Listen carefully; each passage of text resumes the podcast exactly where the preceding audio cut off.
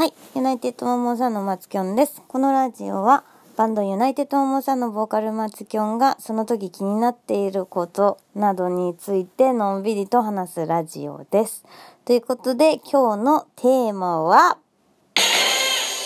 ルナルナで炎上について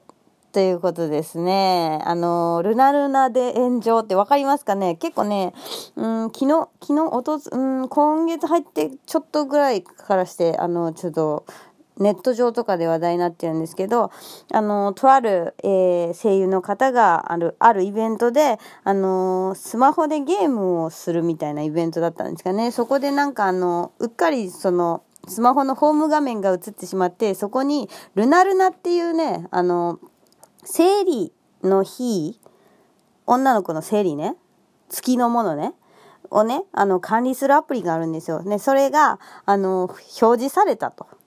なんかあのスマホの画面がね出ちゃったんで、それでルナルナが入ってたと。でそれについてあの何も知らないあのファンの方とかがルナルナ生理の日を管理するなんてなんかちょっと淫乱なやつなんじゃないかみたいな、そうなんですごい炎上しましたみたいなのがねネットの記事であの上がってたんですよね。まあなんかその炎上とかまで言ってんのかまでちょっと把握してないんですけど、まあそういう記事があったんですよね。でなんかク, クズ野郎しかいねえのかと思ってあのルナルナってまあまあ生理生理を管理するっていうのってねあのすごく大事なことじゃないですか。まあ普通に考えたらあのまあねえあのまあ想像してごらん、イマジンだよ、イマジンわかる、イマジンあの股の間から血がドバーッと出てくるんだ、わかるか君たち、うん急に出てくるんだよ、それもうん急にだよ。それをね管理しなかったらどうする、お前の白いパンツは、白いブリーフのパンツがだな、あの毎月急に血が出てきたら血まみれになるだろうなんでこの喋り方やねんってなうん、ズボンまで染み渡るんだよ、血の量は結構出るんだよ、もう流血騒動だよ、わかるか。だからなルナルナとかでな 女, 女性はなみんなな生理日を管理しないといけないんだ、分かってないと急に出てきたらびっくりするだろう、お前男だったら失神するだろう、股の間から血がドバッと出てきたら考えろ、それイマジンだよ、イマジンができてない人が多いなっていうことで、まあねそういう風にねこうなんかこうな何例えばそのルナル生理日を管理しようとしてるなんて、なんかセックスをなんかしようとしてるからじゃないかみたいなとか、そういうコメントがあったみたいなんですけども、なんかあのー、まあせセックスを管理しようとしてもいいと思いますし、そもそもねそもそも論としてそもそも論として大事なことだと思いますし、そもそもそのルナルナその生理日を管理すること自体がセックスにしか結びつかないという、まあそれはね多分そういうコメントをしたのは多分小学生とかばっかりなんじゃないかなっていうふうにも書いてあったんですけど、まあ、小学生だとしても小学生だとしても性教育ちゃんとしてくれ日本マジでっていうふうに思いました。もうねそういうのがね結構まあたまにねネットとかではねあのー、あ起こりますよね。なんか女性に関して男性がすごい勘違いをしてるっていうか、なんか例えば何やろ、女性は脇毛が生 え, 生えないとか女性は体毛が生えていないみたいに思ってる方たまにいますよね。たまに本当になんかネットの記事とかでそういう謎の現象で炎上みたいなとか起こってるのを見て、なんかすごいなと思って、本当にねなんかこう性教育ねなされてないなっていうふうに思うんですよね。そういうことでこうまあそもそもねそういうことをまあいちいち発言っていうかこう書き込んじゃったりとかして傷つけてしまうみたいな、まあそれ、それももう頭がどう、どうかしてるとは思うんですけど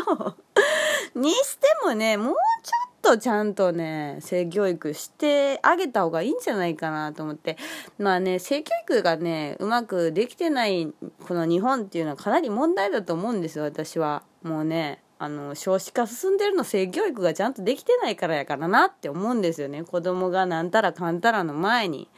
ちゃんと男の人が女の人の体、女の人が男の人の体をある程度理解していれば、まあ、こんなに少子化にはならないと思うんですよね。だからそれぐらいあの性教育の話になってもうたけど、ルナルナで炎上したことから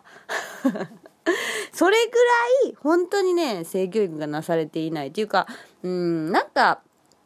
エロ、エロとか性に関することをこうちょっと伏せすぎ、なんかあのー、ダメなことですみたいな風にしすぎなんじゃないかなって思うんですよね。そのダメなことっていうか、その背徳的な部分があるから楽しめるエロっていうのって絶対あると思うんですけど、ただそれをこう批判の対象みたいにしてしまうのとかっていうのは全然ダサいし、すごい小さいことじゃないですかまあそのね、ルナルナで炎上とかも本当になんか、まあね、小学生なんかな、ほんま小学生やったらまあまだわかるわ。小学生でもまあもうちょい勉強せえよ、アホか授業聞いてんかってなりますけどなりますけど、でもまだわかります。でもそれが中学生以上とかやったとしたら、ほんまになんか小学だってごねん生ぐらいからなんか生理のこととか勉強しますよね。でもちゃんとね教えてあげんとあかんと思うねんな。なんか私の時とかはなんかその生理のこととか教える時に、まあ男子と女子をこう分けて、部屋を分けて教えるみたいな感じになってたんですけど、なんかまあそれはいろいろ計らってこう子供たちに対して計らってそうやってるのかもしれないけど、別に分ける必要もないって思うんですよね。同じことを学べよと、同じことを知っとけっていう最低限度ね。それ分かってないからこういうことになっちゃうっていうのがありますよね。なんか、うん、本当にまあ小学生がねこうガタガタ言ってるだけみたいな感じだったらいいんですけど、そこに大人の男性とかも入ってるんだとしたら本当に残念な出来事というか、あのー、まあお前ほんま勉強せえよっていうことしかもうね言えないですよね。ちゃんとね、もっとね本当に勉強するものっていろいろあると思うからね、ぜひあの勉強していただきたいですねごく少数の方だと思うんですけどね、こんなことであのガタガタ言うのはガタガタって言って申し訳ないですけど、まあね、だからそういうことにならないように日本はもうちょっと性教育をもっとポジティブに、もっと前向きに、もっと明らかにっていうかね、していってほしいなっていう気持ちです。松岡でした。ありがとうございます。ではまた聞いてください。バイバイ。